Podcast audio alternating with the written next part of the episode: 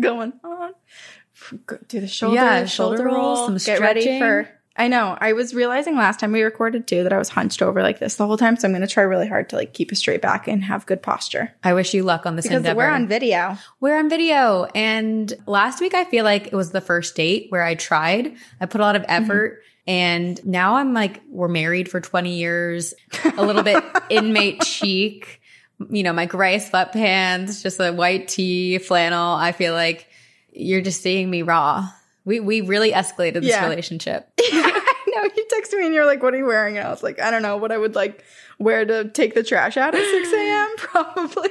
Yeah. We're making real But big fashion statements over here on uh, Two Girls, One Ghost. It's fine. I attempted to like curl my bangs, but they're like Ooh. curling inward, and so they I look like a little mushroom. So now I have to put them on the side anyway. So pointless. The one the one piece of effort I tried, I did mascara and a and a bang curl, And a bang curl. and it looks stupid. So It doesn't look stupid. anyway, this is two girls, one ghost. Two girls, one ghost. And we are your ghostesses. That is Corinne and I'm Sabrina. And And that was Leia. that was Leia. She's probably going to make her appearance here. I added a tree behind me. Well, not a tree. It's a fig leaf plant because I wanted some greenery. Is that a real fiddle leaf fig? Mhm. Isn't she pretty? Sabrina, I'm impressed. Thank you. It looks so good. How did you get yours to stay alive? Um, I give it a lot of praise. Plants are the new children is what I've learned. No, Yes. pets are the new children. Plants are the new pets. Pets. Yes. Yes, exactly. But if you Do you see- talk nice to it? I talk lovely to it. There's some li- little leaves where you can see Leia nibble bites in it. Yeah, you're so Is it? chatty. Sit- I'm very confused about like spatially where you are. Is it in a pot that is up on a stool? It, Okay. It's a very tall. I was like, I don't know how you're sitting lower than Oh, it's very tall. Well, because that's the issue with having Leia is she eats all of our plants. So in Mm. order to have plants safely in our home, they have to be in very tall raised. situations. So this is a, Yeah. a pot that I found at the LA flower market. Oh, it looks great. Thank you. My fiddle leaf fig tree lasted about two months, and this is gross, but I think I, you know what? I don't know what happened. but when I moved to Boston, I bought a fiddle leaf fig tree at like the Uh-huh. Home Depot or whatever they had them. And it was like right when they were all becoming really popular, and it was in like all of the architectural digest Yeah, showrooms beautiful. and all that. So I was like, oh, I feel so special. And everyone was saying that they were easy to take care of, which they're not. They're finicky. So I'm really, I'm shocked you were able to keep them alive. Thank you. But here's the gross part. So I had it, and then I just moved into the apartment, and I thought that there were just these like weird stains and marks on the floor Mhm. near where I put the fiddle leaf fig tree. So I was like, oh, this makes sense. Like a few weeks in, I was like, oh, look at me. Like I'm, I had good placement with this fiddle leaf fig tree. Turns out it was actually worms that had crawled out of the fiddle leaf fig tree and then died on the floor, and then like dehydrated. So they were like, Corinne. really they, like laid super flat to the ground. I thought it was a stain, and I like lived with dead worms around my apartment for a few months. Because like when you would vacuum, Oh it would just kind of like go over them. I didn't realize until it like oh my really gosh, caught on so one, and I was disturbing. like pushing, and then it like uncrusted. Yum, delicious. So glad we're talking about mm. this. worms. Worms, worms. Did I ever tell you? Would so- you eat a worm? Uh, no, absolutely not. Would you? I don't think I would either. I don't know. Maybe not. Not like now. But when? But like, when? When's an appropriate I- time to eat a worm? Please let me know. like survival mode. Like I would eat a oh, worm. yeah. I mean, that's the difference. But I don't think I would chew it. I would just swallow it whole. Just like a. I would like, yeah, I would rinse it off in a stream and then I would just try to swallow it as fast as I could. But so then, okay, but the only thing it. is, then is it alive in your stomach for a little while before the, your stomach acid kills it? How quickly does it well, die? even if you trip, like, No, can I you imagine it like crawling back up out of your esophagus? oh, gross. Okay, here's the thing. Like, unless you chew it really well, there's a chance for it to be alive anyway. Because, like, worms, when you're fishing, Yeah. you can slice worms in half and they'll still be Alive? like, alive. Oh, I don't really know exactly how it works, but they stay living. Ugh. Okay, remember? Okay, this is something that's so I was talking about the other day. Remember learning about tapeworms in middle school?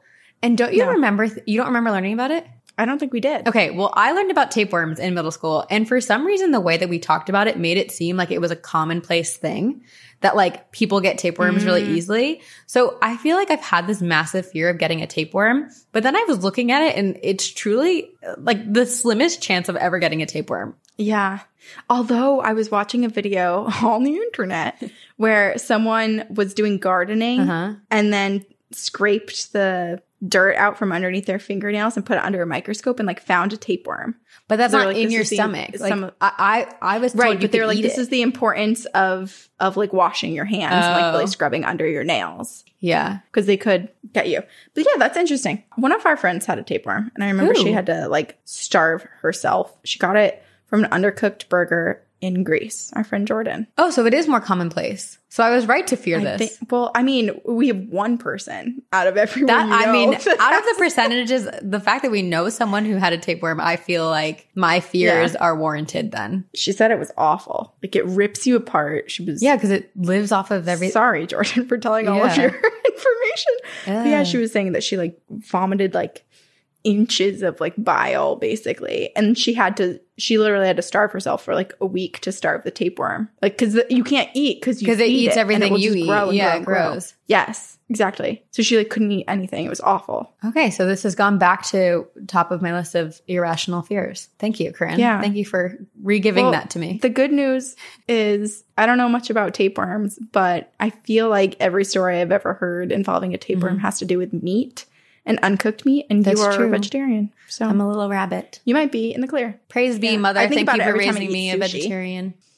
What's what's another Yeah. one of your irrational fears? Mm, I feel like I have a lot of them. Um, Let's laundry list them. Let's let's get them out on the table for everyone to know. okay. Well, I live in a high rise building. Yeah. And so one of my fears is that it it Will collapse. crashes Oh, down. that's a fear of mine Yes. for you too, Corinne. yeah, I was thinking about it like literally five minutes before we recorded. It's really windy in Boston right now. Uh-huh. and there was like a whoo sound and i was like this is it like we're gonna be on video and you're gonna watch me die Oh my god. and then i was thinking about the trauma you would have to go through and how much therapy you'd have i was really thinking about your life beyond me dying that's really and less of, like, selfless. that's very very selfless of you.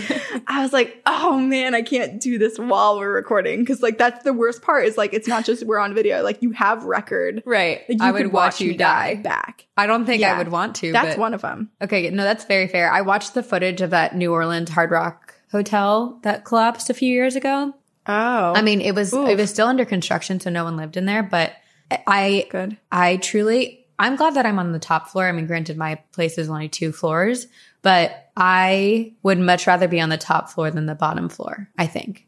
Right. It's kind of like a, har- yeah, at least with your building, because I feel like it would just like crumple down. Mm-hmm. And so you'd have a better chance of surviving. yeah. But then at the same time, like you could argue that like a building like the one I'm in, you're not going to survive A fall. falling like 30 Yeah. some stories. Yeah. know. I also have a fear of bunk beds Me too. being on the bottom bunk. yes, I'm like, I'm gonna die. Yeah. Yes. Yes. Fair. I literally grabbed the top and I rattle them. Like I was just in one when I was in Chicago for the Bachelorette. Our friend Katie was sleeping above me and I was nervous every single night. I wonder if she never said anything, but every like maybe every hour I would just like reach up and like wiggle it to see if it was still secure. And she's like up there probably wiggling. You're just every shaking her. hour. She's like, oh, there must be a train passing underneath the building. I'm like, wiggle. She's like, there was an earthquake last night. Did you feel that? yeah, I know. Or like getting my arm stuck in the elevator. Oh, or just getting stuck in an elevator, period. Oh, Yeah, the disposal, getting your one. hand stuck in the disposal as it's going. Oh, that one really, Yeah. that one really scares me. Is that in Final Destination? I don't know. I don't know. I feel like it is. I think so too. It's in one of them. yeah. Yeah. That one's awful. And I just like, I don't trust it. Even when people turn off the garbage disposal Mm-hmm. to like go down and clean it and fix it, I'm like, fuck no. I'm not doing that. I'm not sticking my hand down there. If a spoon falls, I'm like, all right, well, I'm grabbing tongs to go fish out the spoon. Like, I'm not putting My hand like, in there. an inch of my finger in there. No. What if you had like a poltergeist or, or demonic entity that would turn it on as you're doing that? Oh, I wonder if that's ever well, happened. that's a remind. that's like an intrusive thought where I'm like, what if I do it to myself? yeah. Do you ever think that? Like, what if I turn on the thing while my hands Our switches, yes, I have thought that. That's that's the same thing as like thinking when you're driving, like, what if I just veer this way? But you don't do it. Yeah, But the nice thing is that even if I did follow, we, we don't do we it. We don't do it, but we think about it. the nice thing about my place is that the disposal switch is too far away. So I wouldn't be able to do both at the same time. So I'm, Mm. Oh, my apartment protects me from myself. Okay, my apartment. What what I like about my sink too is like so my switch is closer, so it's Uh-huh. not quite like yours. But there's another safeguard where you have to put a like stopper in, Oh. and if the stopper doesn't click into place to like block anything from going down, it won't turn on. I thought you're supposed to have the water running when you're doing the disposal. I do. It like kind of seeps like very Oh. very like through the tiniest That's little smart. perimeter of the stopper. That's Yeah, it's nice. It always makes that's one of those things that makes me wonder how and why certain things were made, and it's clearly because someone did did something in the hmm. past, like the you know the slips that go on coffee cups or it on coffee cups it says or coffee cups it says caution hot. That was added because someone Yeah. grabbed it. I think it was a McDonald's when it was hot and burnt their hand and sued McDonald's. So then ever since then, every like to go coffee cup says caution hot, and you get those slips on it. Yeah. Didn't McDonald I remember that case because they teach it in like I took like one business law class in, in grad Yeah. school. But I feel like there was another McDonald's case and I don't know if it was The a finger? real case or if it was like the typical Yes. like I, was that just like a middle school tale that everyone told each other? Or was that real? was real, but I think someone put that in their food. I don't know if it was McDonald's. It might have been like Chili's or something like that. But that's also another irrational Wendy's fear or- that I have that I'm going to find like body parts in my food. gross. Yes. Like Sweeney a Todd. rat or something. Oh no, I mean like box. fingers and toes. I don't know, amphibia. Fin- fingernails. Ew. toenails. But see, that's more, that happens probably more often because people's griminess falls Yeah. onto the food. But like truly, like a Right. severed, a severed elbow just in my, I don't know. Ew, a severed elbow. Yeah, just like this part. Do we? Is that even? Wait, do we have a bone there? Is that just a tendon? What does you that have a bone like? on your elbow? I mean, this. yeah, I guess I do. It's your funny is bone. it a separate bone? I, I don't know. I didn't study anatomy. Actually, I did. Now I'm really curious about my elbow. But it bends, so there's got to be some connecting piece. There's probably so many bones in there. yeah, Yeah. ah, gross. Gross. I do think you were talking about like fingers and toes, and every time I cut my toenails, I think of the scene from Boy Meets World where what's her name? To tap to Oh, Topanga. Oh my God. Topanga. Topanga. Topanga's cutting her toenails. Or no, Corey's cutting his toenails and she has a like green face mask on. I don't like remember doing this. a spa treatment. And the toenail flings up and gets stuck on her face mask. I'm pretty sure they were like trying to have a serious conversation and then he's cutting his toenails and it like flicks up into her face. Oh it's so gross. gosh. Anyway. Anyway, we all have irrational, strange fears. Gross things. Let us know yours. Yes. Yeah, please do. We'll just absorb them and they'll become ours. Yeah. So As if we don't have enough. I know. Let's add them to the list. I'm so excited for today's episode. Me too. And Corinne, I blame you. I'm blame like, you. Scared. I'm excited. It's okay. So I feel, well, I guess we should say it's Reddit. We just Reddit deep dive. Reddit deep dive. Yes. And I feel like I had a resistance to Reddit the same way I had a resistance to TikTok because I know myself and I know that if, the second I start looking and start, you know, being a part of that community, I Mhm. will lose myself. It's kind of like being a part of the TGOG triangle. I I disappear. you get lost You in get the lost in the triangle. triangle because I It's really spent yeah. hours on Reddit after this episode. Me too. And I was really having a hard time actually focusing on doing the research and like picking one thing because I just kept reading the next comment and then the Mm-hmm. I next know. comment. And I probably read like the equivalent of half of a book So many. before yes. like zeroing in. Yes. Does that count towards my goal of 60 Uh, books? I wish. I know. And there's so many threads too that are very similar. So Oh my god. Yeah, that was And a hard thing. to another. I was like, Corinne, do we have to pick like a specific thing in within the Reddit forums or can we just read a bunch of stories that are interesting because that's just what I want to do. But I ended up I know, but I forced I forced, forced us to upon have me. a little more focus. that's okay. Structure is good. we need some structure in our lives. Structure is good. Yeah. Yeah. Okay. Well, I'll go first. Okay. And naturally, I gravitated to the strange encounters that happen in the woods, Of camping, course. hiking, all things like that. People being hunted by the paranormal because you know I love missing Yes. 411 and Bigfoot. Yes. Which And is funny because you and I almost did the exact same thing. And thank goodness we touched base the other day and we're like, okay, Yeah. let's talk about this. How do we want to format it? Because I was reading those stories too, and I'm I'm just I'm thrilled. I'm excited. I almost wish you did it too because I feel like we could have like within the same topic done such different stories. Yeah, too. yeah. But then it would have been hard to know if we picked the same stories. yeah, We'll just have to do that True. in a future. In the future, we'll do like a camping in the woods themed episode. right. I know. Also, too, like in the woods stories, there were so many that weren't necessarily paranormal, but were just like so freaking scary of like I know. human encounters, Yes. like encounter. Oh my god, I was like Oh my murderer. gosh. Like I forget that. I'm never going on the Appalachian Oh, Trail. never. Forget that dream. Never. Like, no thanks. And then I found myself based So on listener stories we've read in the past. I found myself looking for specific things, like wanting stories exactly like our listener stories. Yes. But then I was like, yes. the great thing is that we have these listeners who gave us these incredible stories already. Right. So this is just right. a bonus. True. I mean, obviously, I looked a lot at Bigfoot stuff, and then I was like, "Come on, Corinne, bring something new to the table." Okay, well, So, I'm going to be not doing Bigfoot. I'm going to be on the nose and I'm doing aliens. So okay, but but okay, that's great though, because there's such variation. there's also variation with Bigfoot. Fine, I'll do it next Okay, time. good. I don't think we've actually done a whole episode specifically where Bigfoot's a topic. So no, but I think collectively we've probably talked about Bigfoot more than we've talked about anything else on this podcast. yeah, sixty hours. Yeah. likely. okay. All right. Okay. So you're all alone in the woods. You're sticking to the path. You're looking for the markers. But sometimes there's something else out there watching, waiting, calling your name, hoping to guide you off the path, to distract you, to disorient you. And for today's episode, that thing is a Wendigo. Oh my This gosh. roughly translates to the evil spirit who devours mankind or a monster.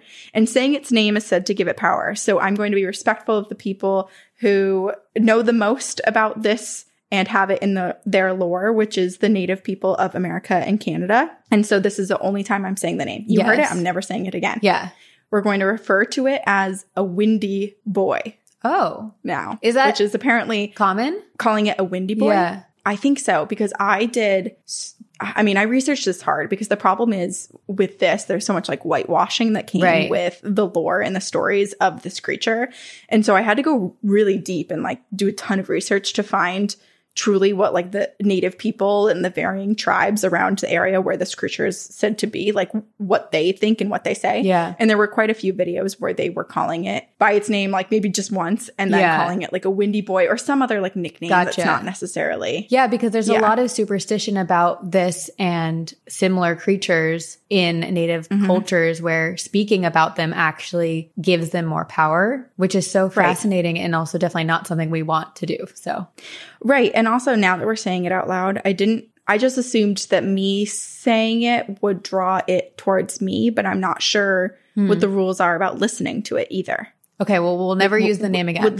We're never going to say it again. Okay. That's it. So That's Windy it. Boys. Okay. So I first learned of Windy Boys because of TikTok because there were a number, I think it was like last year or the year before, there were a number of native people and local people to like the Appalachian Trail when I was really obsessed with that area and just people telling stories of these encounters. And all of these people, they like lived in the woods, they were along these trails, and they were all talking about growing up, knowing either from their ancestors or just like from people in their area that if you see something along the tree line, if you see this thing, or if you see something that just is out of place in the woods, you look down, you pretend you didn't see it. If you hear your name being called in the woods, no, you didn't. Ignore it. Pretend you never heard it. Interesting. Don't answer, don't engage, don't run. Just pretend that you're totally oblivious and make your way back home calmly. Don't run. Just exit as soon as you possibly can. That's so can. hard though because if you if you're in the woods and you hear someone calling your name, every instinct, I'm just putting myself there right now, every instinct within my body would be like run as fast as you can I know. and get out of there. And also, like, you don't want them to know that you heard. So, like, I think ah. naturally, if you heard your name, you'd go like, you know, What's like you'd start going to turn, but you can't. You have to fight every instinct and just like try to remain calm. I mean, plenty of people have run, Yeah, yeah. but this is what's I think scary. it's also hard too. There's so many things in the woods that could be lurking. Yes. And it just this Right. this is why I stay inside and don't go to the woods. But then there's hauntings inside. So no matter where you are, there's True. something. There's something for everyone. True. Okay. So where did these things come from? Well, in mythology, they first found themselves in First Nations and Native American lore, specifically the Algonquin legends. But I- will preface this by saying I don't think it's a myth. Like in terms of legends, I believe that these things are real, and I know a lot of people also believe that these Yeah. these entities exist. I think it's safe to They're say real to many many people. we believe in kind of everything. kind of everything. Exactly. Yeah. Okay. So, as we know, here in North America, I, I also want to start out by saying the Native people of America and Canada have suffered so many atrocities. We have, it's a lot of it's come to light in the past few years in terms of exposes and documentaries Mhm. and the Native people speaking out themselves and having more platforms like TikTok and YouTube and different Right. ways to get their voices heard. And so this is I'm going to do my best in retelling this story because similar to, you know, their culture and their children being ripped away from them and, and things like this, this is another topic where over the years it's it's fallen under scrutiny and Yeah. their lores and their legends and their beliefs have been changed based on the the mostly white settlers who come in and change the narrative and Make it their own. Yeah. their beliefs and their creatures. yeah. Yes. And so one of the things that happened with this topic was that Native people were told that they were suffering psychosis and that their experiences and that their ancestors' experiences were not real and that their oral histories were made up. So Rude. very messed up. Yeah. So I did a, a ton of research in my attempt to tell these stories as best as I can to the true history of the native people who first encountered these spirits. Okay. So the Algonquin tribe were the first people to witness them, so we know, to discover what these things truly were. So tribes such as the Wampanoag, the Pequot, the Cree, the Ojibwa, the Naskapi, Innu, and pretty much any group that lived in the northern forests of the US and Canada have stories of these things, these windy boys that have been passed on through their ancestors and experienced by many of them even today. So the tale goes that a hunter was lost in the cold winter woods, and to survive, he had to succumb to cannibalism. So he did eat another human. And this act of cannibalism turned him into this crazed man beast looking for other people to eat. He was just perpetually hungry and half dead and possessed by this evil spirit that lurked in the woods, Oh. making him into a windy boy. And this creature favors cooler weather, but has also been spotted in forests throughout the southern United States. And it's associated with cannibalism, famine, starvation, and the darkness that can take hold of a person when everything is stripped from them, when they're struggling to survive. And so, all in all, this is a cautionary tale about isolation and selfishness and the importance of community. Interesting. So this thing, this windy boy, is a malevolent supernatural being that is extremely powerful. You are to take it seriously. It's not to be messed with. You're not supposed to taunt it. You're not supposed to say its name a bunch of times. And in watching videos and, and reading articles from people who who grew up and have native ancestors, they were saying that some of the advice that's also passed down is to not knock, like don't make any knocking noises in your Oh. house at night because that could also like draw it in and then also no whistling don't don't do you know I can't whistle anyway. singing or whistling at night or like deep in the woods yeah Yeah. well that's a good thing right now sabrina Yeah. because it's one of the triggers that could bring it closer to you Okay, good to know.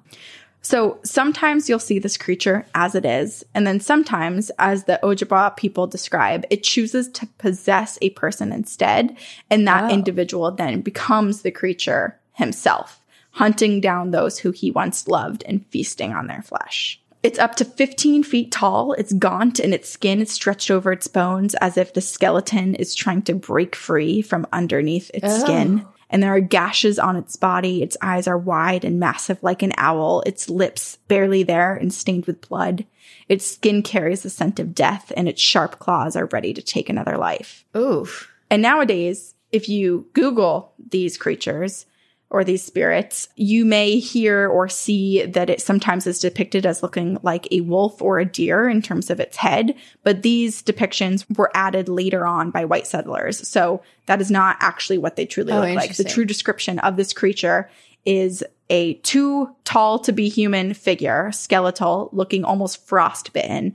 And as the Algonquin have said, it is a giant with a heart of ice. Its body is skeletal and deformed with missing lips and toes.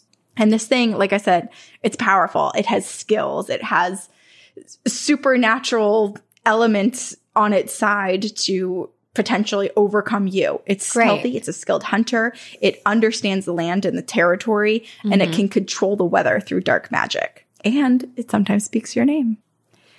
So great. All around great. all in all, great. Okay, so this thing is not a spirit of the past. There are many stories today of people encountering this thing, this thing in the woods. It is active. People have flocked to social media to share their Oh experiences. And so, of course, I went on a Reddit deep Of dive. Of course. And let me tell you, there's literally an entire some of the stories that I found were were outside of this thread, but there's also an entire thread just dedicated to potential encounters with these things. Yeah. It is I, I believe it. You can I mean- find threads about everything on Reddit. Yeah. Well, and what's really interesting and what I think like is why we get so sucked up in Reddit too is that there's other people commenting with similar experiences. Yeah. And sometimes people like geographically in the same location are like, oh my God, you basically just solved for me What I this like unexplained encounter that I had. Yeah. So That is really I think having an encounter like this can feel really isolating, which we've talked about before Totally. with really any paranormal experience. Yeah. So having other people either explain or like have very similar experiences, it's not like nice that that thing happened to you that's scary, but but it's Yeah. comforting to to have at least like a, a few more answers Yeah, you're not alone to an otherwise unknown experience. Yeah. Right. Yeah. Okay. So 11 months ago, Bradley Innovates posted about an encounter that he had back in 2019. He grew up in a very wooded backcountry in the South, and he is presumably still a U.S. Marine, but at the time he was. And after being discharged, he went back home to visit one of his friends, Jacob. And they were hanging out, they were chatting, just catching up, you know. And Jacob suggests that they go to this hangout spot in the woods that he and his ex girlfriend used to go to, just because it's like peaceful, it's nice, like it's an opportunity to, you know, like get out of the house and hang out together. So Bradley's like, yeah, sure, let's do it. So he grabs his gun and they go out into this like very wooded area. There's an old dock that has been like brought up onto the land and it's rotted through. And Jacob and Bradley, they're shooting the shit together and kind of just like sitting, standing, walking around, kind of like pushing their feet through the rotted part of the wood, just like hanging out. Mhm. And then 30 minutes into catching up, Jacob asks Bradley if he's ever heard of this spirit, this windy boy. oh, so they're talking about And- it in the woods. Yes. Well, Bradley had never heard of it before, but Jacob was like, there's just so much that's happening on social media and the news. And I keep hearing about these cryptids and these demons and these spirits. And he's just basically like bringing up all of the things that he's seen, kind of like you and I, Sabrina. Like Right. it would be like Just a conversation talking about the we would probably have where it's Yeah. like, did you see or did you hear? And so Yeah. he asks if he's heard of this thing. And Bradley's like, "Mm, no, I haven't. And he said, that admittedly, he was a little spooked just by the name. He like kind of realized that it probably was something that they shouldn't be talking Shouldn't about. talk about. Yeah. but Jacob, yeah, but Jacob told him that he heard that if you go into the woods and you say its name three times, you'll see it. And it's the scariest thing you'll ever see. So kind of like a Bloody Mary game. Like they turned it into Yeah. this sort of like what Jacob saw on social Mhm. media. And so now Bradley's like, hardy har har, like that sounds like BS. Prove it.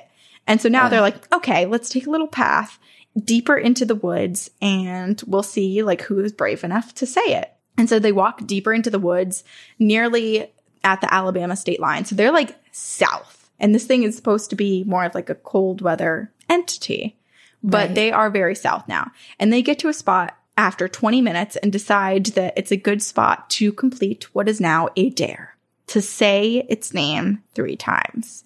And so the two men turn to each other and Jacob dares Bradley to do it. And he does. He says it three times. The woods are silent, which is never Which is not a a thing. good thing. Yeah. If Anytime all noise goes away, run. I guess you can't Yes. run in this situation, but anyway, Right. terrifying. Yeah. So the woods are silent except for like what's already naturally there in terms of the wind in the trees. Yeah. But all of the birds, all of the animals just quiet. Oh, I just got chills now thinking Bradley- about that. Yes. They're waiting, but nothing happens. And so Bradley's like, okay, we weren't really expecting anything to happen, Mhm. but like, you know, there's always a part of you that's like, holy crap, is this actually Yeah. real? But he said in his friendship with Jacob that Jacob oftentimes is like always right. And so it was Bradley's opportunity to kind of like tease him and be like, you were wrong. You really thought something was going to happen, huh? Like, you know, poke fun at him. But then there's this noise in the distance as he's doing it. Oh gosh. And Bradley's marine reflexes kick in and he whips his head in the direction of the noise. And he starts to move closer to the noise. And then 30 feet in front of them, coyotes cross the path. And they're like, phew, thank God. It was just coyotes. But their hearts are racing. And so they're like, okay, let's call it. Like our time in the woods is over. That was fun, but let's go hang back at the house, back to civilization mm-hmm. where other people are around and where we have cars and comfort and maybe more weapons. And so as they start down the path, there's a large crack and Bradley notices a tree starting to fall and he shoves Jacob forward out of the way. And this pine tree, it lands right between them. Whoa. Jacob screams. He's scared. And Bradley hops over the tree, all of his training coming. He's like, defend, protect, and get my partner out of here. And so Bradley hops over the tree, grabs Jacob by the shirt, and pulls his stunned friend to his feet and says, Move, Jacob! Fucking move now! And Jacob freezes. Fight, fight, or freeze. Yeah. And he's freezing. His knees are buckling and he's like falling down to the ground. So Bradley picks him up once more and the two start sprinting down the path. And then from behind them, Jacob, Jacob, come quick. Oh no. The voice of Jacob's little sister, Olivia. So Jacob turns, returning the calls, yelling, Olivia, Olivia. And Bradley blocks him from running down the path. His heart is pounding and he's screaming, Jacob, look at me. It's not her. Do you hear me? It's not her. And then another tree snaps. I have chills. And Ugh. Bradley leaps again, tackles his friend Jacob to the ground, and both of them inches from being crushed by this other tree that's falling what next to them. Heck? So Bradley screams again to run to get out of there, and he grabs his gun. And Jacob is running down the path. He's now like at the clearing because they're almost there. So he's like by the field at the clearing of the woods, the tree line. But Bradley turns around with his gun and just starts aiming it down the trail, going side to side, trying to figure out what the hell is trying to kill them. Jacob calls for him from the opening of the woods and yells, Bradley, get out of there. Come on, hurry. And then the two take off together. They're running. They're like 50 feet now from the tree line and they turn back around and they see it. it's there at the opening of the woods, nine feet tall, standing on its hind legs, skinnier and more emaciated than you could ever think oh possible. And its skin is vampire white, its eyes a piercing blue, even from that far away. They said it was like laser beams. Bradley then shot his gun at it, and the two just turned around and hightailed it to their car and took off. And that was the first encounter. The scary thing is that based on what you were talking about, it's not limited to just the woods. Like maybe it lives in the woods, but that it can find you in your home or elsewhere, especially if you're right, you know, being careful about not knocking in your house at night. And then also, Corinne, I need to compliment you. I feel like your acting skills came out in that very, very beautifully. I was there. I was like, now she's uh. Bradley. now she's not. Now she's the little sister. now she's Olivia. That's a funny thing. I feel like what is it from from Hocus Pocus where Thackery Binx is like, summon the others, go when he's trying to save Emily. Yeah, yeah. That's how I was picturing them. Yeah, like, running out of the woods it. through the field. It it's so. It actually reminds me of Hunger Games when the mm, I forget what the thing was called, but when they get stung and then they start to hallucinate and hear the voices of oh, their loved ones. Yeah, tracker jackers. The yeah tracker jackets. Jackets or jackers? Maybe jackets. I don't know. Okay. The good news is, is I can hear a bird singing outside of your window right now. So this means that we're at least we're good. Nature, we're somewhat safe. Nature is alive and well. Yeah. Nature is alive. The description of this of this thing also reminds me of in Game of Thrones that I didn't watch enough Game of Thrones to remember the name, White but like the Ice King guy. Yes. Mm-hmm. Doesn't it kind of sound like that? It does. It's like really pale, piercing blue mm-hmm. eyes, a little bit Voldemorty. It's just really, it's really yeah, scary, very to encounter something like this, or for the possibility to become something like this. It also it just distorts your reality. So it's like, what can you trust if it's mimicking the Olivia, the little sister? Then couldn't it hypothetically yeah. mimic one other? Like they got separated a little bit at the end there. What if the voice calling yes. Bradley at the end was not actually his friend? Right. Well, and I also heard or, or, didn't hear, but I read a few stories too where people were saying like that that it was their own voice calling for them, and that's when they really realized something was wrong. Oh, like it didn't it so didn't trick them for long at all because they were like, "That's my voice calling for me," which is so creepy, so creepy. But yeah, thank goodness that they were together in the woods. Okay, but I have one more story Okay. for you. Okay. And again, I'm going to continue to not say what this thing Yeah. is, but this encounter I wanted to include because it gives me very like missing 411 vibes. And I feel like this is what happens if you potentially follow the voice Oh. or take a step too far away from your group on the trail. Oh no. Okay. Okay. So this was posted by a user named so many questions 24 7 47. And this was posted two years ago, but it takes place a few years back when he was 14 and his brother was nine. And for the sake of retelling the story, I'm just going to call the user the name S. Okay. So S and his brother and his dad, they all go into the woods one afternoon. They're heading out to go deer hunting before the sun sets. And while walking into the woods, before they even start their hunt or like get to the location where they're going to kind of like post up camp, while walking into the woods, S's nine year old brother tugs on his arm and asks if he saw that. oh. Oh no. And S is like, it's probably just your imagination. And his little brother accepts the answer. He drops his hand from S's arm and they all just keep walking. A few minutes go by and S notices that he can't hear his little brother's footsteps behind him anymore. Oh no. So he turns around and his brother's gone. So he immediately alerts his dad, and S and his father spend over 30 minutes calling for him, looking for him, retracing steps, expanding their search further. Like, so, can you imagine? No. I would vomit from just like Especially being in the fear woods and heartbreak. And I feel like it's so easy to get lost and not know which direction you've already Yeah. looked. And I, yeah, that's so scary. It's so scary. This is uh, so sidebar and a personal anecdote. This actually reminds me of, I think about it all the time. It was a really scarring experience. We were, when I was younger, we were at a like family friend's house that kind of lived in a really wooded area right by Mhm. a pond. And there were a few families there.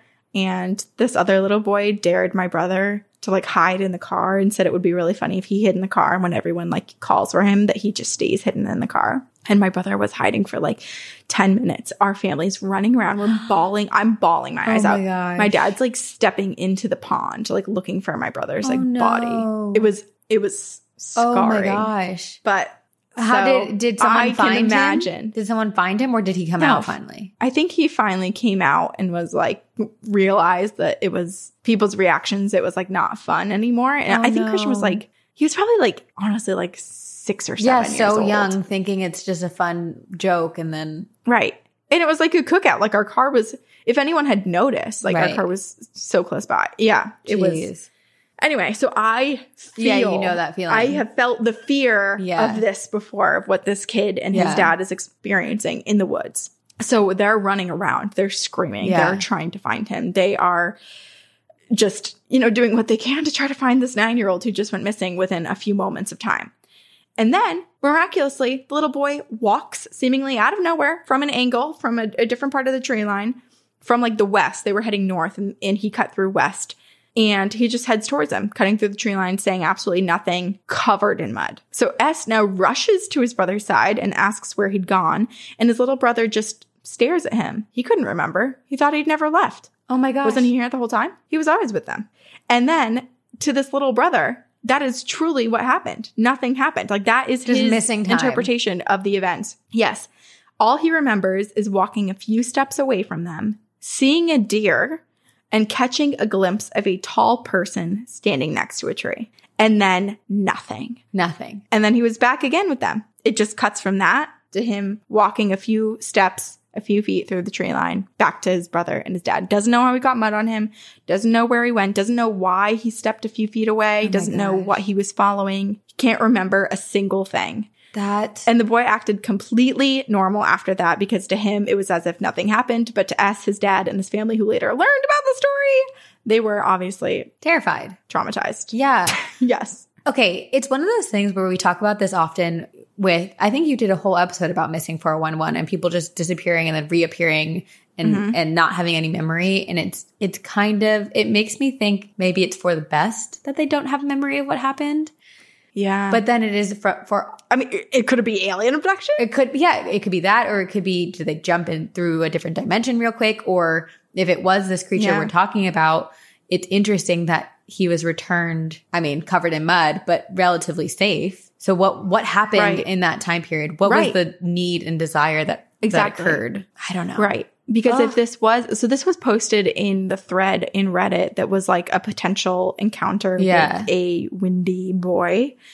So I mean it's it's I think it's because like the, the original poster who posted it was kind of like, I don't really know what to think. I don't really think it's this thing, but like other people have told me it might be. But like the fact of the matter was there was this like tall human, this tall creature that the boy saw going into the woods and then a few minutes later saw again a moment before he disappeared. Right. And so whether that is this creature and maybe we just don't know. I keep calling it a creature. It's a it's a spirit. It's Spirit, an an entity. spirit that lives in the woods. A winter spirit. Yes. Yeah. An entity. But Yeah. We, it, it's Yeah, hard to I mean- know. It's hard to know. And that's kind of it is. the big question with the paranormal in general. You know, what a, whatever subcategory we, we discuss, there's just no way to, to know 100%. There's no certainty, which we enjoy Right. to an extent because then it, you know, it leaves room Yeah. for us to theorize and come up with our own hypotheses and stuff. But it is also frustrating sometimes when we're talking about it because it's just like, it could be a million different things and we don't know. Well, and I want to know what happened in that moment. So like the boy turned, saw the deer, saw this thing, and then took a few steps towards them. And like wh- what happened? Did he get put into a trance? Did he hear his name? Did Yeah. the thing like gesture for Beckon him, to walk away from the group? Like, yeah, what exactly happened? This is actually reminding me a little bit of remember, was it the missing 411 episode where that woman Yes. brought the boy, the woman like looks Yes. like the grandmother, brought him into the cave and like tried to get him to poop, tried to like take a Yeah. fecal sample from him. Yes. That was the 411 episode. I don't remember what episode number it was. But yes. Yeah. I don't know. But this thing took him silently, unnoticed. I'm just glad he got home safe. and no one really knows what happened. Wow. I mean, that's the other thing is there, because there's so much in the woods, it's hard to know what you're actually encountering. And espe- I mean, Yeah. adding on top that this little boy has no memory of, of what happened in those missing moments. So it's just the lesson here, I think, is stay out of the woods. Stay out of the woods. Yeah, because I mean, he was with a group of he was with his dad and older brother. Yeah. Like that's a group of three, and so You're many people have their nowhere. dogs with them, their friends. Yeah, Yeah. Nowhere Yeah. is I mean, if you're going anywhere, I think you need to go in like a group of twenty and all all hold hands. Everyone holds hands in circle in a circle and you're in the middle. So nothing happens to you. It's just, it, you basically bring your friends are now your security guards. I know. I'm like, what the hell?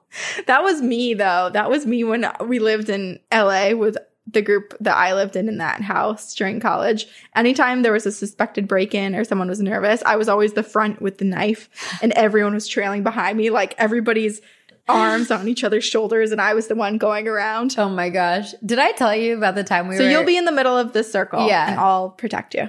Yes. Did I tell you about the time we were in Joshua Tree for a bachelorette and we all psyched ourselves out?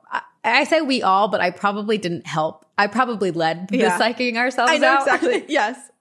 and You did tell me this. we were so funny. all paranoid that someone was on the edge of the property and trying to break in. And so I grabbed the knife sharpener and went around the house and made sure all the doors and windows were locked and then slept with it next to me in bed in case there was an intruder. Which the knife sharpener, I think, is an underrated Thank you. I thought defense so too. weapon. Yeah, you're not going to stab anyone, but you could like, you know, you could smack them Right in the eye? Are you kidding? That would be deathly. I Oh, mean, yeah. not deathly, but that's the move. or even like in the mouth, like final Ugh. destination shit. Just shove it through. up the nose. Ugh, I don't like. Now I'm like, uh, uh, I'm gonna. now faint. that's an irrational so fear of yours. Add it to your list.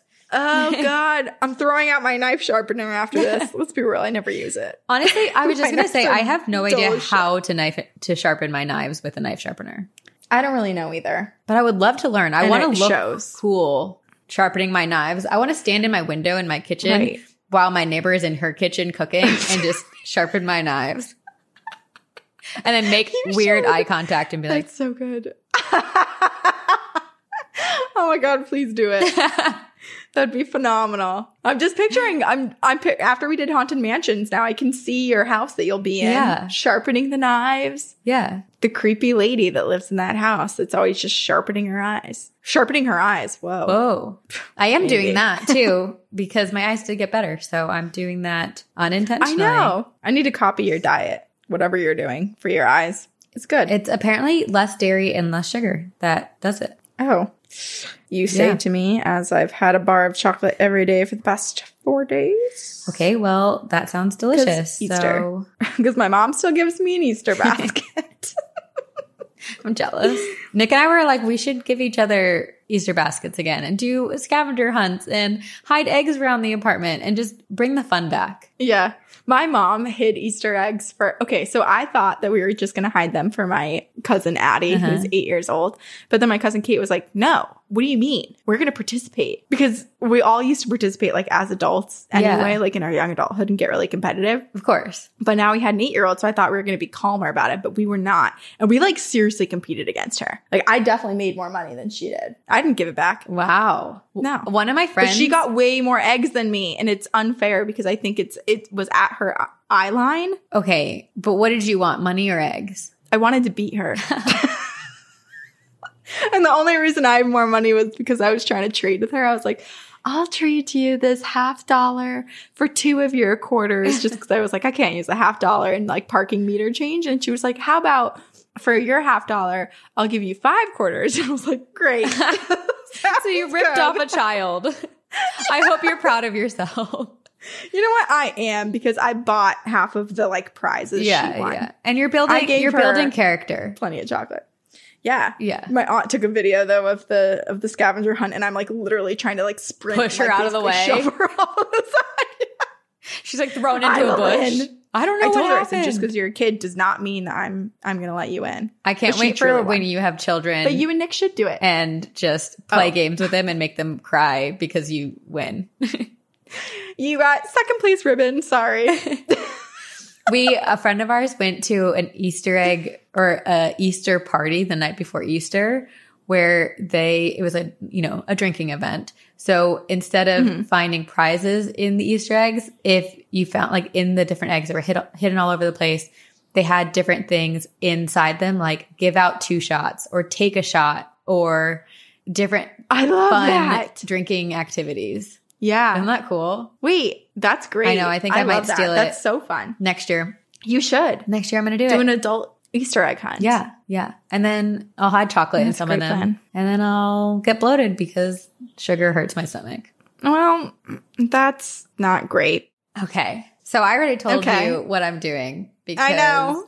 as everyone knows, I am obsessed with aliens, but I have this Yes. love hate relationship where I love them, they hate me. No. Don't worry, you'll get No. abducted one day. And everybody thinks you're a star seed anyway. But uh, so, okay, the love hate relationship is actually that I will read one story and get so jealous and want to be abducted, but then I'll read other mm-hmm. stories or hear other stories and then I'm deathly afraid of them. So I don't, I don't know. I'm just, I'm conflicted.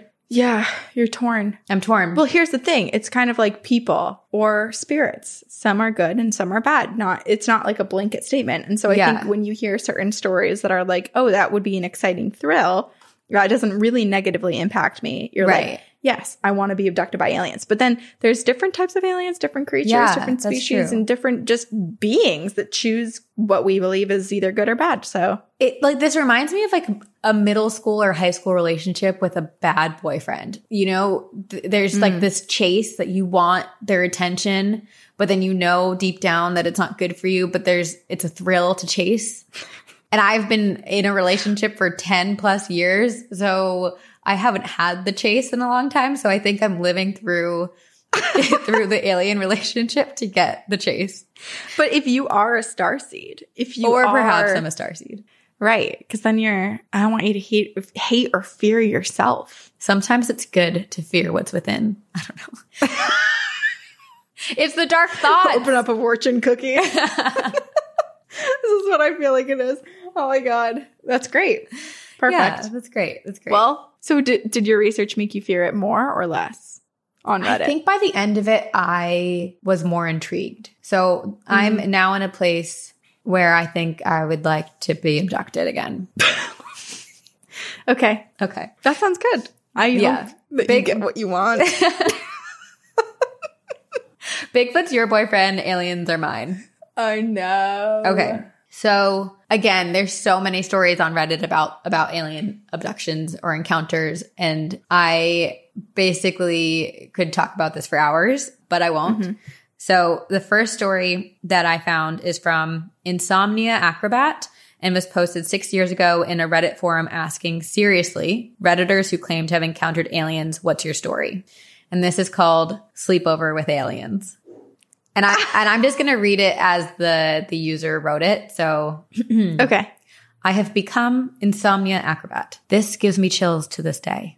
The most chilling part is that I wasn't alone in the experience. And I probably shouldn't have waited till the middle of the night to write it out, but here goes. When I was about 12, my best friends and I used to sleep out on my friend's trampoline in his yard. We would gather our bed stuff and bounce around till we got tired, then eventually lay down and go to sleep. We all lived out in the country in Ohio, so the night sky was always awesome to check out while we talked and dozed off on the trampoline.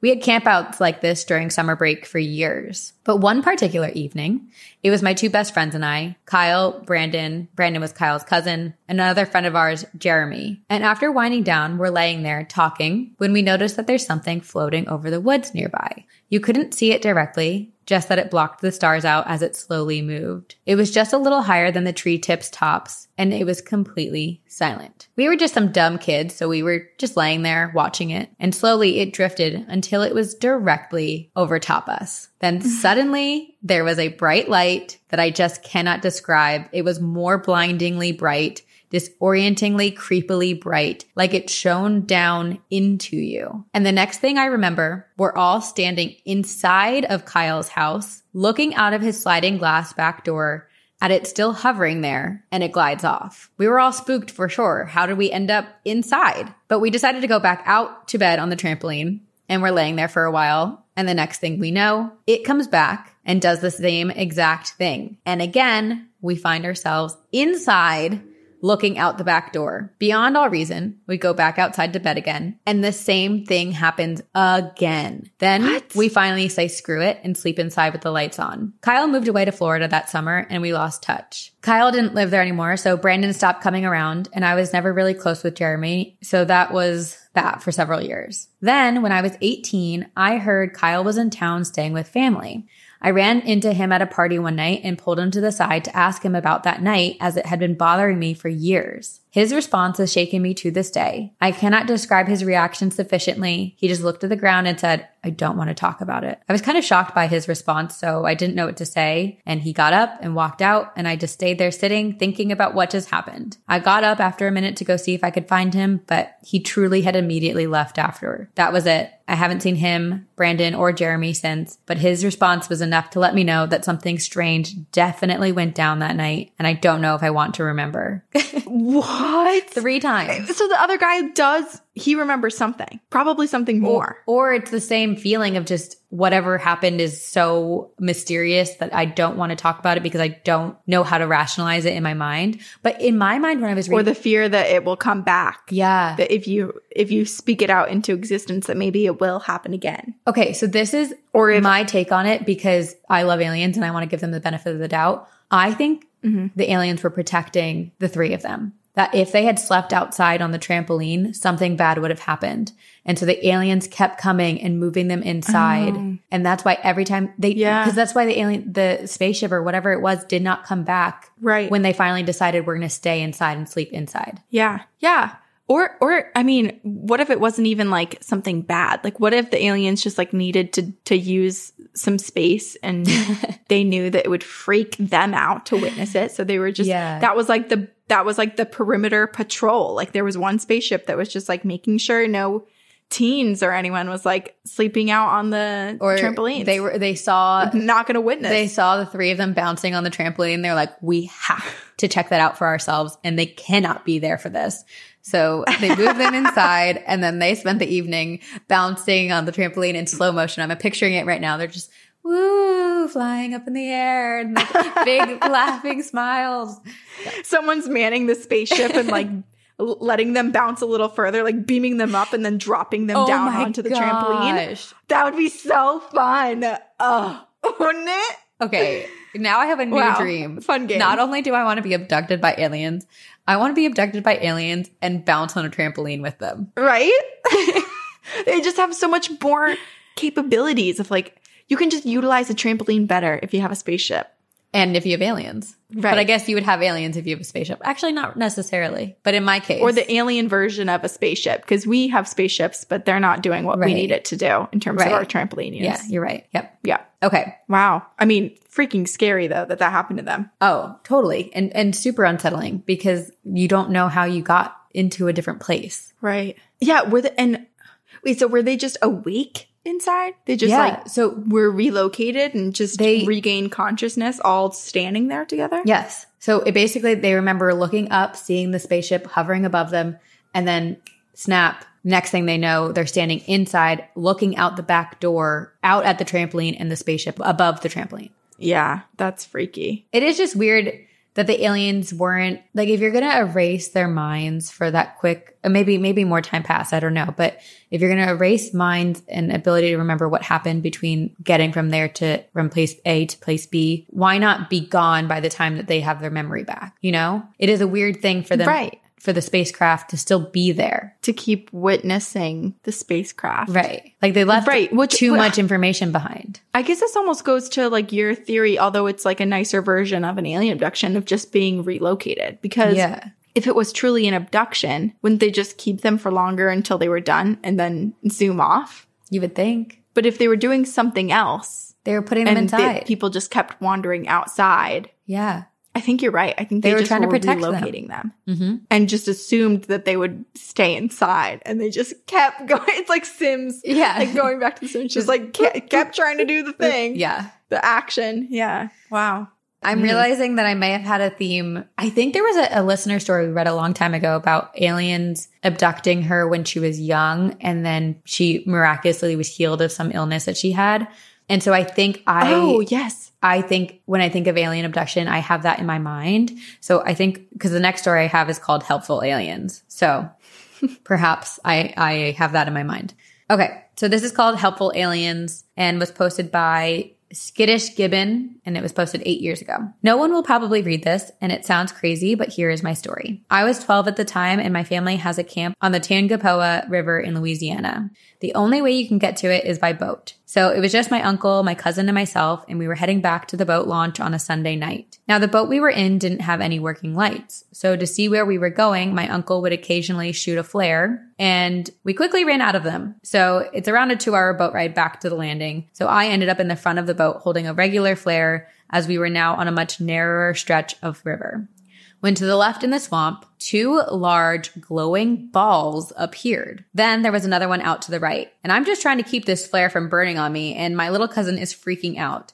After about 10 minutes of these glowing lights navigating through the swamp, they formed a triangle above us on the river. It was hard to gauge how far up they were, but it was very visible. They continued to follow us for the rest of the journey back to the landing, and as soon as we arrived safely to the landing, they disappeared. This all happened around 18 years ago, but it's something I will never forget. And I don't talk about this stuff really and usually just keep it to myself, but I had to share it. You know what I was thinking about during this? I was just thinking like it's interesting that a commonality, I guess, between humans and mm-hmm. aliens is that we need lights to see. That they light up their spaceships. Interesting. I guess I was just thinking like because we don't know sort of like what types of beings Right. they are or their abilities, that it could be That's so fascinating. some sort of consciousness where they don't even need to see. Oh, I'm thinking almost like echolocation, but just right. But they do have like lights what if on they don't their need ships. sight at all, but they put lights on their ships? Yeah. And I also feel like the way that we've heard stories about aliens and the way that they blink the lights and all that stuff, it feels like their lights are a way to communicate between other spaceships. Like they they use them mm, for mm-hmm. communication as well. Right. And that sometimes the lights, yeah, belong to like a smaller piece of Yeah. the otherwise like larger formation. Like it's almost like a magnet. Like they can Right. pull back together and create a larger ship. I mean, that's what this kind of did. unit. It was three separate and then it came together as one triangle and then took off Right. at the end. But I think it's incredible Yeah. that they guided this boat back to safety. Right. Helpful aliens. Helpful aliens. Okay. I love it. This next story is called Entire Town En- Alien Encounter, and it was posted by Fuck Up Freddy six years ago. I'm a very fact driven person, but I have this story I can't explain without it being aggravating to myself, and I see others blow it off as BS. I lived in Rice Lake, Wisconsin for a bit in my youth. I was 12 years old, lived with my mother, father, older and younger brother on a large property with a house set back from our road, about five acres of kept lawn and a backyard of two acres. So it's a pretty well open area. We had a radio station across the road, which was a smaller building with a large tower in a field. It's basically farm country. And one neighbor near us on the west side of our house threw this solid tree line that was the start of a pine forest on our property. The other two sides of property had abrupt starts to wheat fields. So one night, my mother, older brother, and I were up watching TV, and all of a sudden, the power went out. We went outside to the front to see if the neighbors were out as well, as he had a huge barn light that we could see through the woods. But it was out too. As we sat there, we all of a sudden hear yelling from the radio station saying, I can't get the generator to start, Ted. Can you call Chris and get him up here ASAP? Again, farm country, so no real ambient sounds beyond crickets. Then, within five minutes, a car drove just past our driveway and just turned off. Like it was driving and then the power went out and it stalled on the side of the road. My brother made the long five acre long down the driveway and my mother and I watched from the porch. He came back and said the cart just lost power for no reason. Just lost power.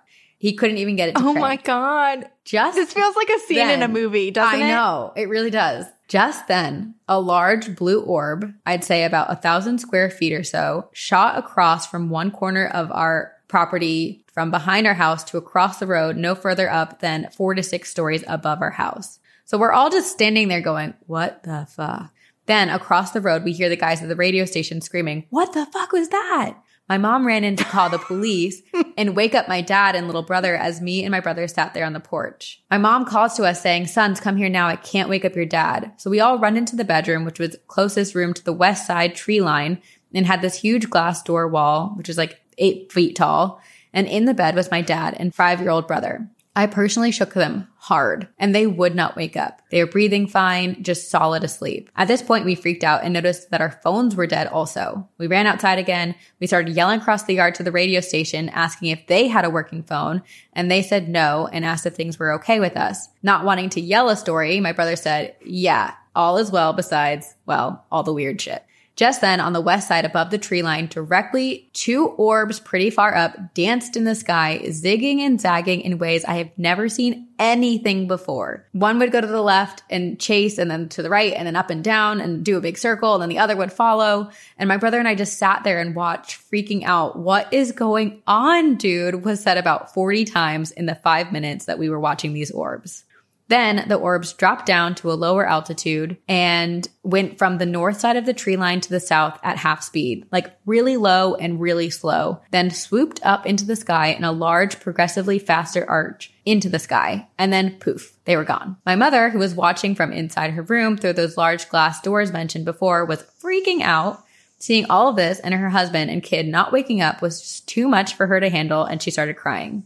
And then all of a sudden, as the orbs disappear, the power pops back on. We ran inside to see, and my mom was calming down, splashing water on her face. And we go out through the glass door to check the sky and see that the car that was parked out near the end of our driveway was able to start up again and take off. The neighbor's barn light turned back on and the radio tower lights lit back up. And at that exact moment, my dad woke up and said, why are you all in here? My mom explained it all to him and my younger brother and they just laughed it off and was like, I was just sleeping. You must have not tried very hard to wake us, but we did. The next day, my mom buys a rifle, a telescope, and a bunch of alien books. LOL. She said she always has the gun just in case, but she would never bring it out unless she had to.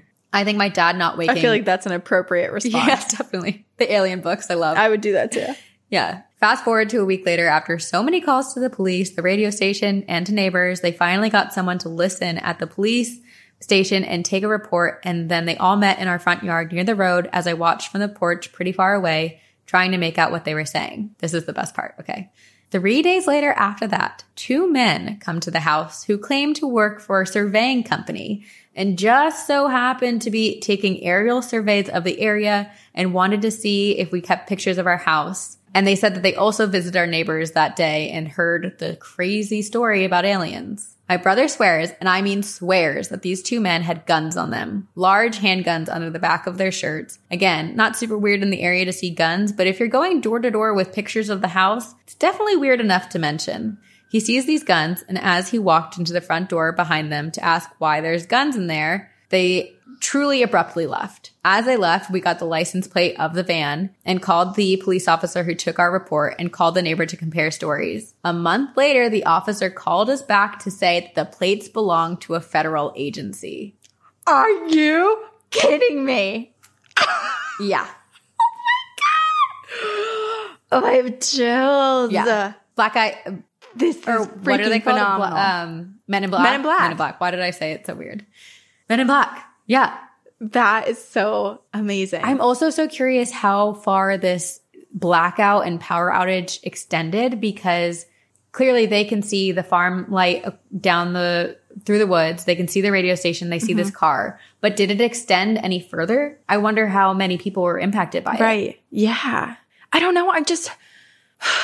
This is making me upset that we weren't recruited to have that sort of job. Are you kidding It's me? not too late. That's my dream job. We're young. We're not even 30 yet. There's still so much time. Pick me. Pick me. Sabrina, that would be so fun. You and I just get to go around in like a black, like unmarked vehicle Yes. collecting alien stories. Yes. I This would is love our that. road trip, but alien edition. Okay. Well, I think our road trip, we should still go undercover as men in black, and but it's about for ghosts and aliens. We're, we're hunting for it all. We'll have a Bigfoot outfit as well. We'll just, our, the back of our van will be equipped with lots of different costumes depending on what we're looking for. Yeah. I just want to know like these guys, these these federal agents, Mm-hmm. when they go door like what are they what information Are they looking for? collected is actually helping them? Like what are they Right. what do they get? Like I where mean, where are they getting to? was there residue left behind? Is there maybe they are going to set up patrols? Maybe they put cameras and stuff in that area because if it happened there once, maybe the aliens will come back to that specific area. Yeah. Spyware. Was it like I'm almost thinking like what if these aliens were working with them and they just like something went wrong and they basically like escaped and then there was the the, the two lights chase like going around. It was actually a chase. We're watching like a police car version of an alien spaceship chase, trying to find Oh the people that gosh. are or the aliens that are trying to take off. it's With alien some cowboys? newfound information that yes, or what if the aliens left something behind for the federal agency and the federal agency had to go collect it, but the communication's a little off. And so it takes some time to find where they left the item. Mm, mm, a little hidden treasure. Well, I mean, if they're really looking for something, it sounds like they need to talk to the brother and the dad because those two were knocked out. So that's a weird response, right?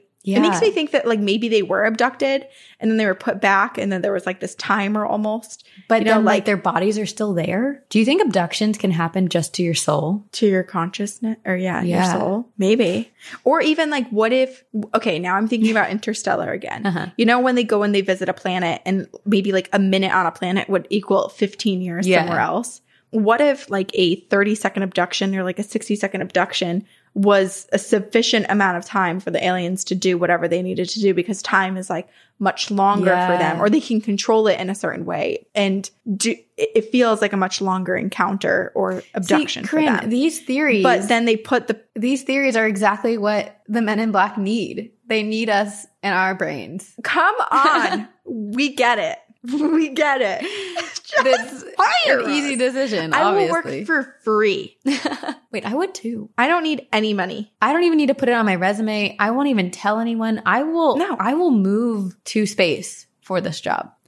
See, the, here's the thing. I don't understand why we haven't been picked already because having a podcast like this is literally the Perfect best cover, cover. don't you think? It's the best cover. right? Because everyone's like, Yeah. "Oh, just those silly girls talking about conspiracies Nobody and believes things them. again." Right, and like right now, we could be, you know, mocking, but what if we actually were? What if- not mocking, but like, what if we were like CIA agents or like the aliens' best friends? Ren, I who- want to be so What if bad. ET is real and we bike them off back to home? Now I, want it really want too. this to happen. You're converting me to an alien girl. Wow, big alien girl over here. Yeah. Okay, I don't know that I actually care about seeing the aliens. I just care about the journey along the way. Like I want the Men Yeah. in Black story. you just want the suit. story. You want the black suit. my life story. yeah. I do. Okay, I have one last story, and I kind of cheated because it's not technically aliens; it's technically black-eyed kids. That's okay. But we don't really know what black-eyed kids are, so maybe they're aliens. And I They just, could be aliens. and it kind of has It's a fine. funny flair to it. So I thought it was a good one to end on. Okay, So this was posted by Hammerhands. And they said, I believe I've encountered a BEK. I've never mentioned this particular detail about the eyes to anyone for fear they would think I was fabricating the story. And this incident took place about 13 years ago. I had just moved into a new city with my wife. We were small town newlyweds from the Midwest. We moved cross country to one of the biggest cities in the Southwest so I could attend graduate school. Being naive and new to the city living, I habitually answered the door without a second thought, but never again after this experience. The first thing that should have tipped me off to the peculiarity of the situation was the fact that someone was knocking at our door at six in the morning. The second thing mm. that should have dawned on me is that this kid had to reach over a rather tall patio gate to unlatch it and open it and get to our front door. The knock at the door was startling. My wife and I were getting ready for work, which was a pretty normal routine. And the moment I opened the door, I was overtaken with an inexplicable sense of fear. To this day, I can picture him. Teenager, average height, average build, knee length black leather coat, short black hair, and sunglasses. The sunglasses at 6 a.m. struck me as odd, and even more odd was that he was eating an apple.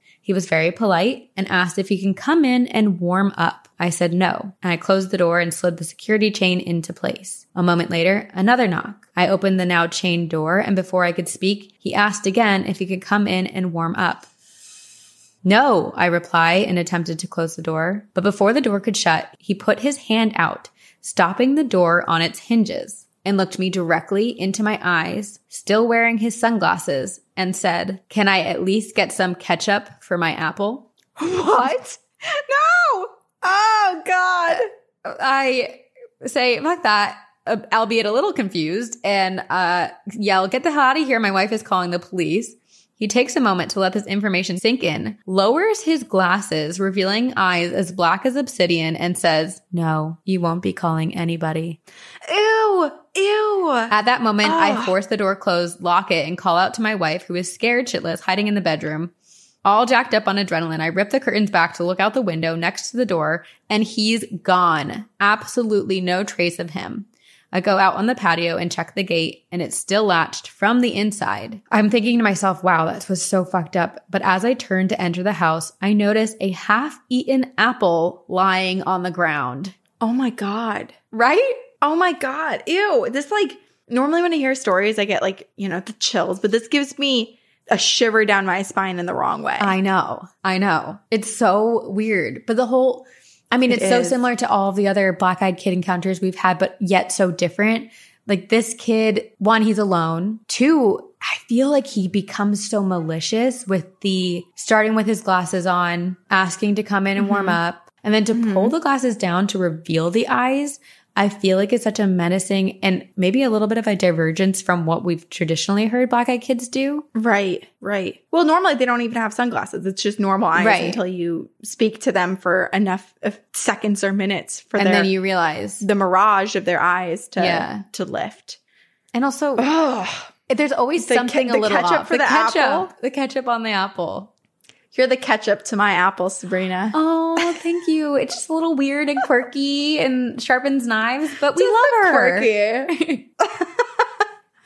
oh, that's so weird. I know. That's so unsettling. It's so unsettling. I mean, the fact that he disappeared too in the blink of an eye and like left the apple. It's just all really weird behavior. Yeah. Yes. I mean, the, the fact that the black eyed kid or alien or whatever the heck these things are yeah. had completely blacked out eyes, I think it's, we don't have to assume that this was just a child that this guy like slammed the door on. I do like this was something. The, the long black leather coat. Like, I feel like he was going for our men in black look. Yeah. Yeah. Right.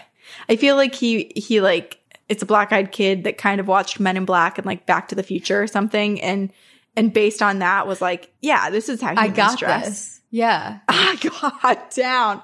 I don't even need a partner with me. I'm going solo. I, I got, got this. this. Confidence. I got this. And especially the and the ketchup on the apple is gonna work. People are gonna be like, now it's I believe you. Forget Humans the telegraph. That's so old school. Ketchup on my apple is the new move. This is reminding me of have you seen all of the like memes and videos of Mark Zuckerberg when he has like a bottle of Sweet Baby Ray's in the background. No. He talks a lot about Sweet Baby Ray's, but like, you know how people like joke that he's an alien? Um, I've never heard this. If you don't, I'll send you some videos. Okay. Please. They're pretty funny. But yeah, it was just like it's just like an unnatural fixation on like something like, oh, humans must like this, like Sweet Baby Ray's, like ketchup. I see ketchup a lot. People talk about ketchup. Humans like ketchup. They put it on everything. Ketchup. Apples or something. They put ketchup on apples. Weird. I'm just gonna start carrying around a bottle of ketchup in my purse for in case I encounter a black eyed kid. Yeah. I've heard you, go. like You don't need to come in now. I already have it. Yeah, I'll leave it on the porch. I, I hear you like I line my porch with ketchup bottles.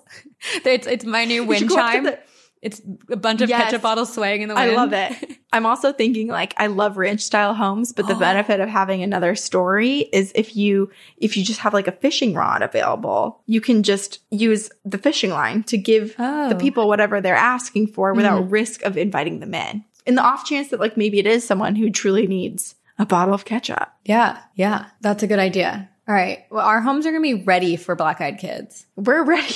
Just like this person's mom who has her like alien survival, the the person before Yeah. your second story, the alien survival kit. Yeah, We will have black eyed kid survival kits, We'll alien just- survival kits, yeah, and then ketchup if you ever need it. and then ketchup. And then ketchup. Here we go. Here we I already have my bunker kit ready, Yeah. so we're good. Alrighty. Listener stories. this is our real life Reddit, is our inbox. We Yes, go on true. deep dives on our inbox too. That is true. All right, so I have a story from Candace, which is kind of some like outdoor weirdness. And then I'm going, she sent quite a few stories in one email. So I'm going to say the, the woods one, but then I'm also going to read one more that will, that's nice. Oh, okay. So- that's pleasant. To lighten and fill and warm our yeah, hearts we like that. Okay. Because I don't want that one to not be said. Okay. Hi, ladies. I've been listening to your podcast for a couple of years. Thank you so much for keeping me company when I'm on the road. I drive a lot for work and you make it fun. If you go all the way back to episode 48, I have a creepy story that validates what someone else had said in that episode and has Oh. experienced. When I was a kid, I grew up in the Adirondacks on Phelp Road in Remsen. Not sure if it's the same place the other listener was talking about. Many years ago, when I was very young, my brother and I would spend hours swimming and fishing in the creeks near our home. Life was a little different in the 90s. You didn't have the same level of supervision that kids have today. Mm-hmm. Anyway, my parents did require that we come back inside when it started to get dark. We'd spent the day at a neighbor's farm in their creek and then walked back home as it started to get dark. Off in the distance, up the dead end road, I could see what I thought was a huge person up on the side of the road in a oh. black, baggy, hooded sweatshirt with black pants. I had no idea who it was or where they'd come from. We knew everyone in the immediate area. These were the years of Britney Spears and flannel and a very small farming community. We went inside and I proceeded to go up to the windows upstairs to get a better look at the person as they continued past our house. This thing had no face under the hood. It was Oh. completely black. It sat down next to the creek in front of our house, facing the house with its legs hanging into our ditch. It stood easily eight feet tall, and it had hair on its hands that was a mass of black. It sent Oh chills down my spine. It appeared to be wearing black pants and a black sweatshirt. So I called my mom to come see what was sitting in our yard, but she couldn't see it at all. Oh my gosh. I Oh yelled at her and said something to the effect of, the man, the man that's sitting next to our ditch. And she told me that there was nothing there. no. The next day, I went outside to where that thing had sat down, and plain as day, you could see in the sand where someone incredibly large had been sitting on the edge of the ditch. Oh my gosh. There appeared to be what looked like hair imprints on the edges where its legs had been. As a kid, I remember feeling like this was a serious threat to me and anyone who went outside. We lived there for nearly 10 more years and I never saw it again. And I also never got the bone chilling feeling that I had when I first saw it when it was walking down the road or sitting next to our ditch. Okay, here's the one other story. Well, So when I oh, was oh, about okay. four years old, my father re- I just can't process it yet. Do okay. want- No, no, no. Keep going. Okay. Okay. When I was about four years old, my father retired from the military and he was unsure what his next career would be. My mom went back to working full time in the interim, which left my father responsible for my three year old brother and I. My mother, unlike my father, had a routine, a routine that we as very young children liked and were accustomed to. At 12 noon, he decided to switch lunchtime with nap time. So hungry children don't sleep. They come up with bad ideas.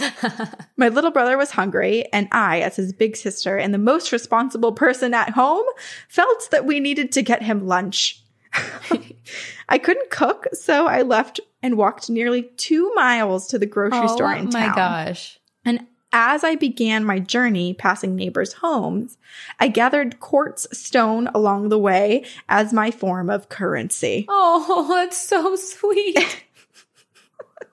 An older woman appeared as I was gathering these little stones and asked what I was doing and where I was headed. And she told me that her name was Grace and that she would like to walk with me for the journey if I would allow it. I said yes. She seemed nice. and when I got to the grocery store, Grace waited outside. I went in, I grabbed a couple display boxes of candy bars. I gave the lady at the counter the quartz and I said, trade? And she said thanks, giggled, and let me walk outside. Oh my god. She presumed my mom was outside, but she didn't see Grace or look outside. My father, hopefully by this point, had realized that I was not in the house, Oh at the neighbor's oh house, or anywhere nearby.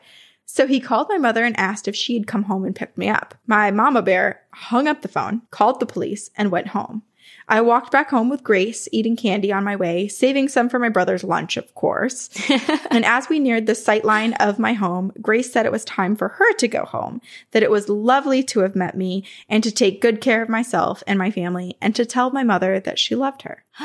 When Oh I got back into the yard, my parents were standing talking to a police officer. My mother was visibly livid. She hugged me. She asked where I'd gone and what I did. And I explained to her what I had done and then explained that I hadn't gone alone. That Grace had been with me. And my, Oh my mother gosh. asked me to describe this woman. oh my gosh. And I described my grandmother, Grace. She got a photo out of the old album and I identified the woman as Grace. My mother walked away crying as soon as I had identified her. Years later, she explained to me that Grace was my grandmother who died nearly 15 years before I was born. This is so pure. I know. Oh my god. And this is from Candace.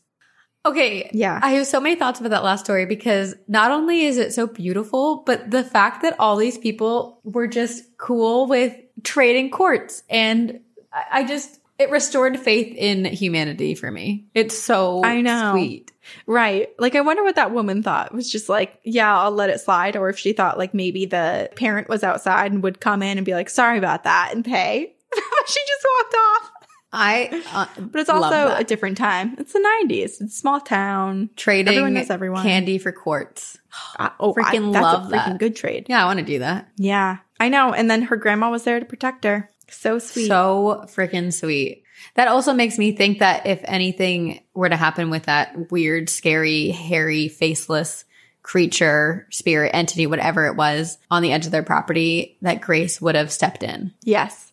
Yeah, I think so too. Because obviously Grace is a protector. Here's a theory I have. Okay, because Okay. what I didn't read was sh- so Candace has a, a, many more experiences, but at the very, very end of the email, she writes, "P.S. Bigfoot is also rumored to live here. There are many accounts, but I never saw any signs. News channels have been called to film it when it walks through driveways, hangs out for a while, and then disappears into the forest without a trace."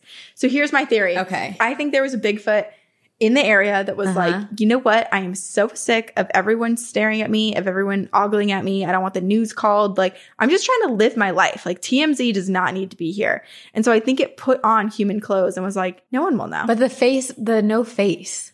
but I'm thinking, like, what if it was just like really dark hair all around the face? and so from that Oh, distance, it looks the like there's up, no face. you couldn't, you couldn't tell. Hmm. It was just a Bigfoot wearing clothes. Or it's Bigfoot trying to be men in black like us. Right. Or like a 16 year old teen boy and just like s- sweats in a hoodie, just Little like hanging out angsty. on the side of the creek. Yeah, swinging his Yeah, feet. It was an angsty teen Bigfoot.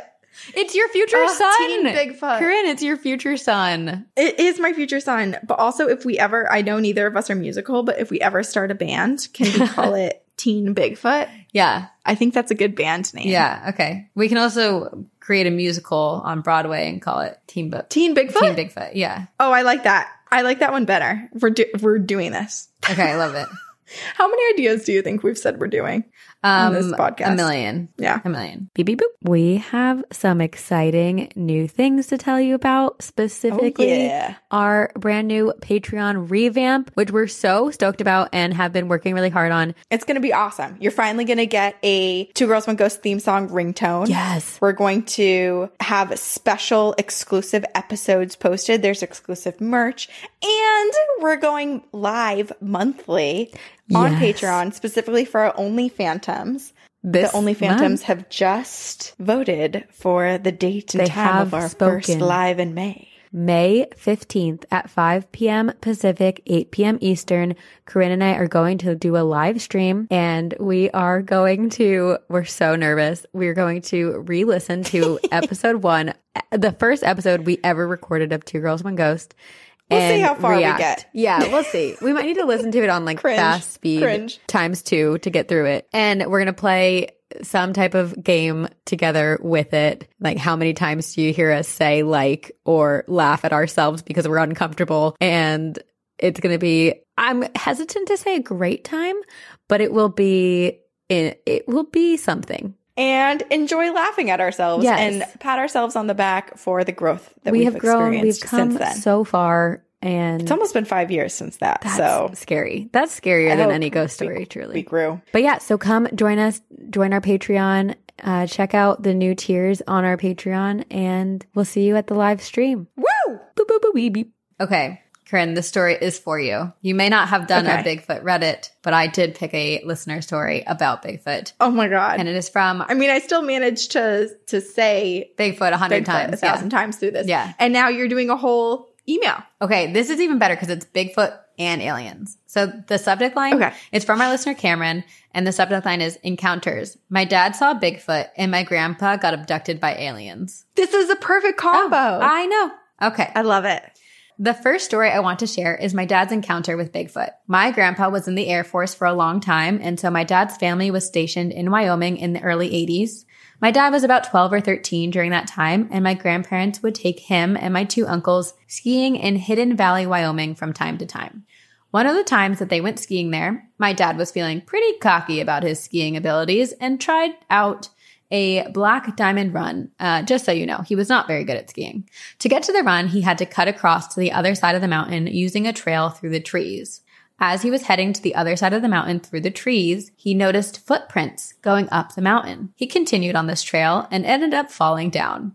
As he was on the ground, he looked up the mountain, and about a hundred meters up from my dad was a large brown bulk walking up towards another tree line. It stopped and turned to look at my dad. Then it turned back around and continued walking up the mountain towards the trees. My dad sat there for a moment with his heart racing, eventually got up and skied the rest of the way down to the lift. Once he got down the slope, he took off his skis and didn't go back up the mountain for the rest of the day. My dad truly believes he saw Bigfoot that day and has told this same story since I was a little kid without any changes. Another interesting story I have comes from my now past grandfather. My grandfather was very insistent that he was at some point in his life abducted by aliens. Before his passing in January of 2021, I had asked him to retell the story of how he was abducted. And instead of telling me the usual story of how he was beamed up, he went to tell me that he had been to another planet. At first, I was like, oh my God, grandpa has finally lost his mind. But Oh no. stick with me here because it ends up making sense. So, my grandpa went on to tell me that when he was a young soldier in the Air Force, he was stationed at Cannon Air Base in New Mexico, which is alien red flag number one, and signed up for some type of experiment that he could be paid extra for. He elaborated that these experiments were to see if they were able to do some type of teleportation of the mind to see places that they were not physically in. He claimed his experiment was successful and that he saw planets that were not Earth and experienced being on the other world. Which is, this is exactly like we were, what we were saying. Can aliens just abduct the consciousness? Right. Obviously. Wait, wait, wait. Can you repeat again? Yes. Wait, where was he? Why was he doing? Okay, so this? he was in the, beginning Air part. Force and the Air Force. they asked him to be part of a paid experiment that would help to see if they were able to teleport the mind to places that they weren't physically in. I have to ask my grandpa if this happened to him too. So, okay. Obviously, when he told me the story, me and my grandma shared a what the fuck look because he had never talked about this before. And it was an oddly detailed story for how long ago it would have been. While this may seem like my grandpa just made up this story in an altered state of old age, the CIA has now declassified documents that have information about how they were testing on psychic vision, an ESP funded by the Pentagon. These experiments were between 1972 and 1996 and were aimed at seeing if people were able to see locations that they had never seen before using only their mind. So, my conspiracy theory is that my grandpa was a part of these experiments and has memories of being shown an unfamiliar terrain that he assumed was a different world because he had never been there before. Weirdly enough, many soldiers who reported being tested on while in the military have died of cancer. And what would you know? My grandpa passed after having complications from a cancerous brain tumor. I have one more story I want to share regarding my uncle's ghost encounter when he was living in England as a teenager. This particular uncle is married to my mom's sister, my aunt, and has two younger sisters. My uncle's family, my mom's family, and my dad's family all lived in England at the same time because they all had fathers who were in the Air Force. Side note, my aunt and uncle met in high school in England, and so did my mom and dad. So they're all high school sweethearts, which I think is really sweet. Anyway, my uncle lived in a small English house where his room was connected to his younger sister's in a way that he had to go through her room to get to his. One day he was attempting to leave his room and walk through his sister's to get to the hallway when he couldn't open his door. It was as if there was something holding the door that wouldn't let him through. Finally, the resistance let up and he pushed through the door as a pile of books on the other side fell to the ground. Assuming that the books were the reason he couldn't open his door, he got mad at his sister for blocking it. His sister insisted she did not put the books there and he didn't feel like arguing, so he headed through the room towards the door. With his back turned to her, he hears her yell, Ow, Scott, why did you just throw that book at me? I told you I don't remember putting them there. My uncle was confused because he had not thrown a book at her and was almost out of the room when she started yelling, so it wouldn't have even made sense that he threw it. He realized that something weird was going on and being the nice older brother that he was, he lied and just took the blame. He only revealed to his sister the reality of the book situation when they were much older and no longer living in that house. They still don't know who put the books in front of the door and who threw the book. But thanks for reading my stories, and I hope to gather some more family encounters and send them in another email. Stay spooky. See you on the other side, Cameron. I mean, who could have guessed that a ghost throwing a book at you is one of the least scary stories of In that email, the paranormal encounters you would have? I know The whole family has something. Everything. There's Bigfoot. There's aliens, aliens. There's teleportation. Uh, yeah, I'm, I know. There's something for everyone in that one. I need to read these documents. I know. I want to find. I'll, I'll follow up and I'll ask if she knows where to find them, and maybe she can email them to us. And then also, They should just be published yeah, Right? we'd have to just look if, up. it- if they're released. I know, but I, Yeah. but I feel like she knows the search terms to find. So Oh, yeah. True. yeah, Yeah, the specific ones. I'm one. I love that Bigfoot just so nonchalantly was like, "Huh, you fell. Carry on." And also, this is like right by a ski lift Yeah. and ski trail. Like this is a traveled Yeah. path. Well, technically, it's Bigfoot's in the mountain. middle of the woods. We True. came in there and made it a ski resort. So Bigfoot has all the rights there.